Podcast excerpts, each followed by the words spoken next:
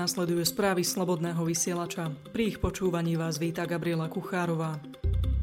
Z príjmania úplatku a zneužitia právomoci verejného činiteľa obvinil vyšetrovateľ Národnej kriminálnej agentúry príslušníka zboru väzenskej a justičnej stráže. TASR o tom informovala hovorkyňa prezídia policajného zboru Denisa Balogová. Obvinený 26-ročný muž mal ponúknuť jednému z odsúdených v Košickej väznici, že mu za mesačný poplatok 2000 eur prepašuje kokain a ďalšie veci, ktoré nie sú v ústave pre výkon väzby povolené. S kontaktnou osobou spojenou s väzňom sa obvinený stretol v Košiciach na parkovisku pred nákupným centrom, kde mal osobne prediskutovať ďalšie detaily a prevziať úplatok.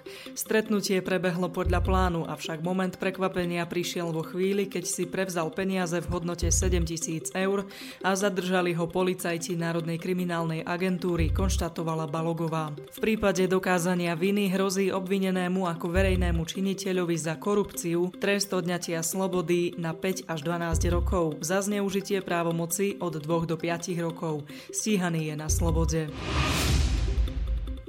Podnikateľa Mariana Kočnera dnes popoludní previezli z justičného paláca v Bratislave do väznice v Leopoldove. Podľa informácií portálu Glob.sk návrh na prevoz podal prokurátor úradu špeciálnej prokuratúry.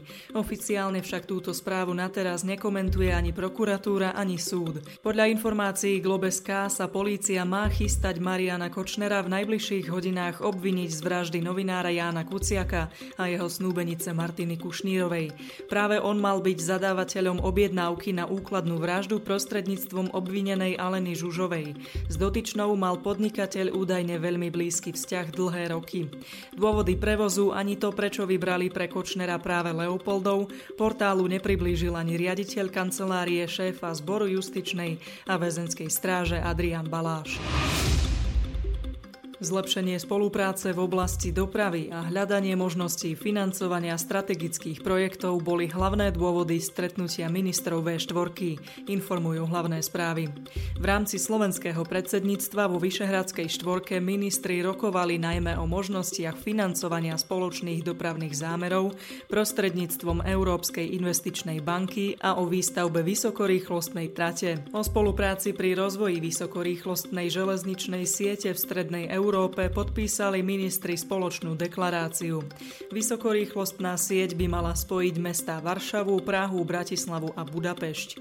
Cestujúcim by priniesla podstatné zníženie času prepravy medzi týmito štyrmi krajinami a skutočnú alternatívu k cestnej a leteckej doprave. Prípravu a výmenu informácií o dôležitých otázkach technického charakteru bude koordinovať pracovná skupina odborníkov.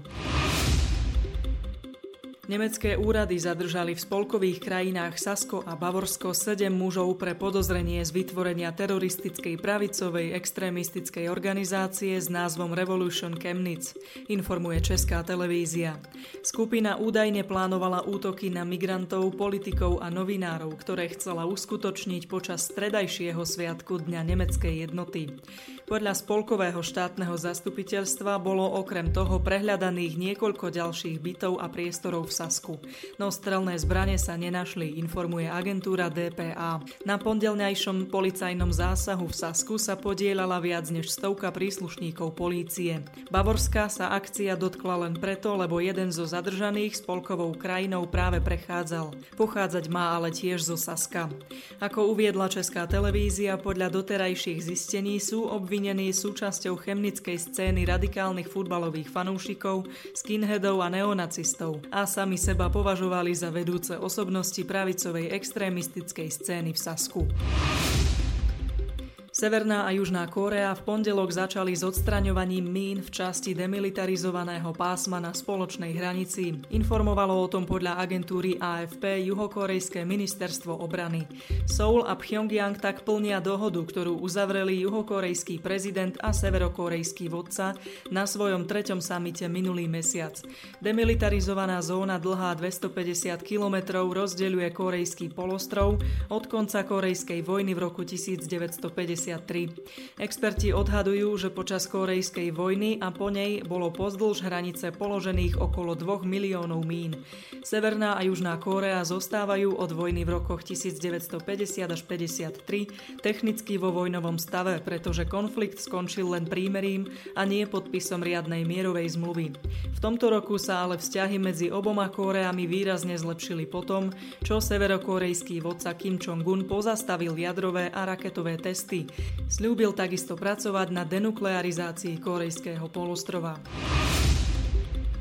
Útok pravdepodobne islamistických ozbrojencov si v uplynulých dňoch vyžiadal v malísko-nigerijskom pohraničí životy najmenej 25 civilistov z radou Tuaregov. Informoval o tom v pondelok denník ZME s odvolaním sa na francúzske zdroje. Viaceré islamistické zoskupenia ovládli sever Mali ešte v roku 2012. O rok neskôr vyslala do krajiny svoj armádny kontingent niekdajšia koloniálna mocnosť Francúzsko, ktoré navyše podporuje aj spoločné vojenské vojenské jednotky piatich štátov Sahelu. Približne 12 tisíc vojakov má v danom regióne aj misia OSN. Katalánsky ľud by mal zostať zjednotený vo svojom cieli odštiepiť sa od Španielska. Povedal to v pondelok vodca katalánskych separatistov Carlas Puigdemont. Informujú parlamentné listy. Vyjadrenia bývalého katalánskeho premiéra prišli presne rok po neúspešnom referende o odštiepení sa tohto bohatého španielského regiónu od zvyšku Španielska. Aktivisti za katalánsku nezávislosť zablokovali v pondelok dôležité cesty, železničné trate a ulice v tomto regióne na severovýchode východe Španielska. Hlasovanie sa uskutočnilo 1. októbra 2017 aj napriek nesúhlasu Madridu. Vlaňajší plebiscit bol podľa španielskej vlády a súdov v rozpore s ústavou krajiny. V deň referenda došlo na mnohých miestach k zásahom španielskej polície voči voličom a zranenia utrpeli stovky ľudí. Katalánsky parlament napriek tomu pristúpil 27. októbra k jednostrannému vyhláseniu nezávislosti. Nasledujúci deň španielská vláda uvalila na Katalánsko priamy dohľad, odvolala katalánske vedenie a rozpustila katalánsky parlament talianského profesora Alessandra Strumia z Univerzity v Pize a spolupracovníka Európskej organizácie pre jadrový výskum CERN suspendovali za prednášku, v ktorej spochybňoval diskrimináciu žien v odbore časticovej fyziky. O prípade informoval server Echo24 s odvolaním sa na televíziu BBC. Alessandro Strumia sa zúčastnil bloku prednášok, ktorý sa mal venovať aj genderovým problémom v odbore. Publikum, ktoré pozostávalo predovšetkým zo žien, však svojou prednáškou značilo jednoznačne pobúril. Pripravil si totiž vlastný prieskum, ktorým chcel dokázať, že ak aj dochádza vo vede k diskriminácii, tak voči mužom. Ako dôkaz uviedol napríklad grafy, ktoré podľa neho dokazujú, že ženy sú najímané v neprospech vedcov, ktorí sú v prácach ďalších výskumníkov citovaní o mnoho častejšie. Fyzika nie je sexistická voči ženám, na pravde však nezáleží, pretože všetko je súčasťou politického súboja, ktorý prichádza zvonku, povedal na prednáške Strumia. Ďalšie Ďalšie dáta podľa neho ukazujú, že výskumníci obidvoch pohlaví sú na začiatku kariéry citovaní rovnako, no počet citácií mužských výskumníkov s postupom kariéry ďaleko viac narastá. V reakcii na udalosť organizácia CERN vydala vyhlásenie, v ktorom sa uvádza, že ide o kultúrne rozmanitú organizáciu, ktorá všetkým dáva rovnaké príležitosti bez ohľadu na etnikum, vieru, rod alebo sexuálnu orientáciu. Obávané nariadenie o ochrane osobných údajov GDPR platí viac ako 4 mesiace a Úrad na ochranu osobných údajov, ktorý túto problematiku zastrešuje, už dostal okolo 100 podaní o jeho nedodržiavaní. Nejde však iba o malé firmy, ale problémy má aj samotný Facebook, ktorý oficiálne napomenula aj Európska komisia. Pokuty však zatiaľ udelené neboli, informuje finančný portál HN Online. Hovorkyňa spomínaného úradu spresnila, že firmy sa snažia aplikovať nariadenie nariadenie čo najdôslednejšie. Vo všeobecnosti možno pozorovať skôr tendencie národných úradov na ochranu osobných údajov nepristupovať k ukladaniu pokút, ktoré budú pre podniky likvidačné, ale zároveň budú primerané. Srbský prezident Aleksandar Vučič uviedol ešte uplynulú sobotu do stavu najvyššej bojovej pohotovosti armádu krajiny a minister vnútra Nebojša Stefanovič učinil to isté v prípade srbskej polície. Opatrenia boli reakciou na prítomnosť asi šiestich desiatok príslušníkov Kosovského policajného útvaru osobitného určenia na severe Kosova. Tam zabezpečovali krátku návštevu kosovského prezidenta Hašima Tačiho na hrádzi jazera Gazivode. Informovali o tom hlavné správy s odvolaním sa na verejnoprávnu srbskú televíziu RTS. Podľa rovnakého zdroja sa správy o tom, že príslušníci kosovského útvaru ROSu zadržali v pohraničí miestnych Srbov ukázali ako nepravdivé. Vučič o spomínanom incidente informoval aj generálneho tajomníka NATO Jensa Stoltenberga. Srbský prezident sa mal v útorok 2. októbra v Moskve stretnúť s ruským prezidentom Vladimírom Putinom a diskutovať o najnovšom vývoji vzťahov Srbska s Kosovom. Informovala o tom agentúra TASS, podľa ktorej chce Vučič požiadať Putina o jeho podporu. Na otázku novinárov, či bude, podobne ako svojho času sírsky prezident Bashar Assad, žiadať Rusko o vojenskú pomoc, Vučič odpovedal, že urobí všetko preto, aby v regióne zachoval mier. Ostaňme ešte pri tejto téme. Server parlamentných listov informuje, že v Srbsku sa v pondelok začalo spoločné rusko-srbské vojenské cvičenie.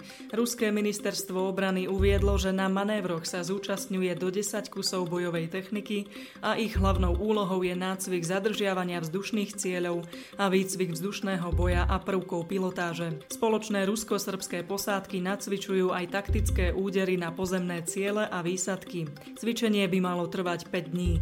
Echo Moskvy dodalo, že zatiaľ nie je jasné, či cvičenie nejako súvisí so zhoršením situácie v Kosove. Otrávený bývalý dvojitý agent Sergej Skripal pomáhal hneď niekoľkým európskym kontrarozviedkam rozkrývať ruské špionážne siete ešte rok predtým, než sa stal cieľom útoku, informujú české lidovky. V Estónsku viedli Skripalové informácie k chyteniu ruských špiónov aj v estónskej armáde. Vyplýva to z tvrdenia nemeckých novín Focus, ktoré získali informácie od vysoko postaveného člena spravodajského odboru Severoatlantickej aliancie. S otráveným agentom mala spolu spolupracovať aj česká kontrarozviedka. Práve aktívna spolupráca na rozkrývaní ruských špionážnych sietí v krajinách NATO mohla byť dôvodom, prečo by sa tajné služby Ruskej federácie rozhodli Skripala zlikvidovať. Plukovník ruskej vojenskej rozviedky GRU Anatolí Čepiga, ktorého médiá označujú za jedného z vykonávateľov pokusu o otravu dvojitého agenta Sergeja Skripala a jeho céry, dostal titul hrdina Ruska za záchranu zosadeného ukrajinského prezidenta Viktora Janukoviča z roku 2014. Podľa denníka ZME sa to píše v článku, ktorý pripravilo novinárske centrum Dosie. Jeho autorom je Sergej Kanev, ktorý sa zapojil aj do vyšetrovania kauzy Skripal, vedeného investigatívnymi novinárskymi týmami Bellingcat a Insider. Bellingcat uvádza, že jediným regiónom, kde Rusko v decembri 2014 akoby vykonávalo nejakú vojenskú operáciu, bol východ Ukrajiny. Na základe toho novinári dospeli k záveru, že Čepiga sa vyznamenal práve tam. Ako uviedla agentúra Interfax, Kremel deklaroval, že preveril závery tímov Bellingcat a Insider, ale v archívoch nenašli žiadne informácie o udelení titulu hrdina Ruska osobe menom Anatolí Čepiga. Z útorkových správ je to všetko. Informácie sme čerpali z Českej televízie, hlavných správ, Pravdy, denníka ZME, parlamentných listov Echa 24, HN Online a Lidoviek. Do počutia.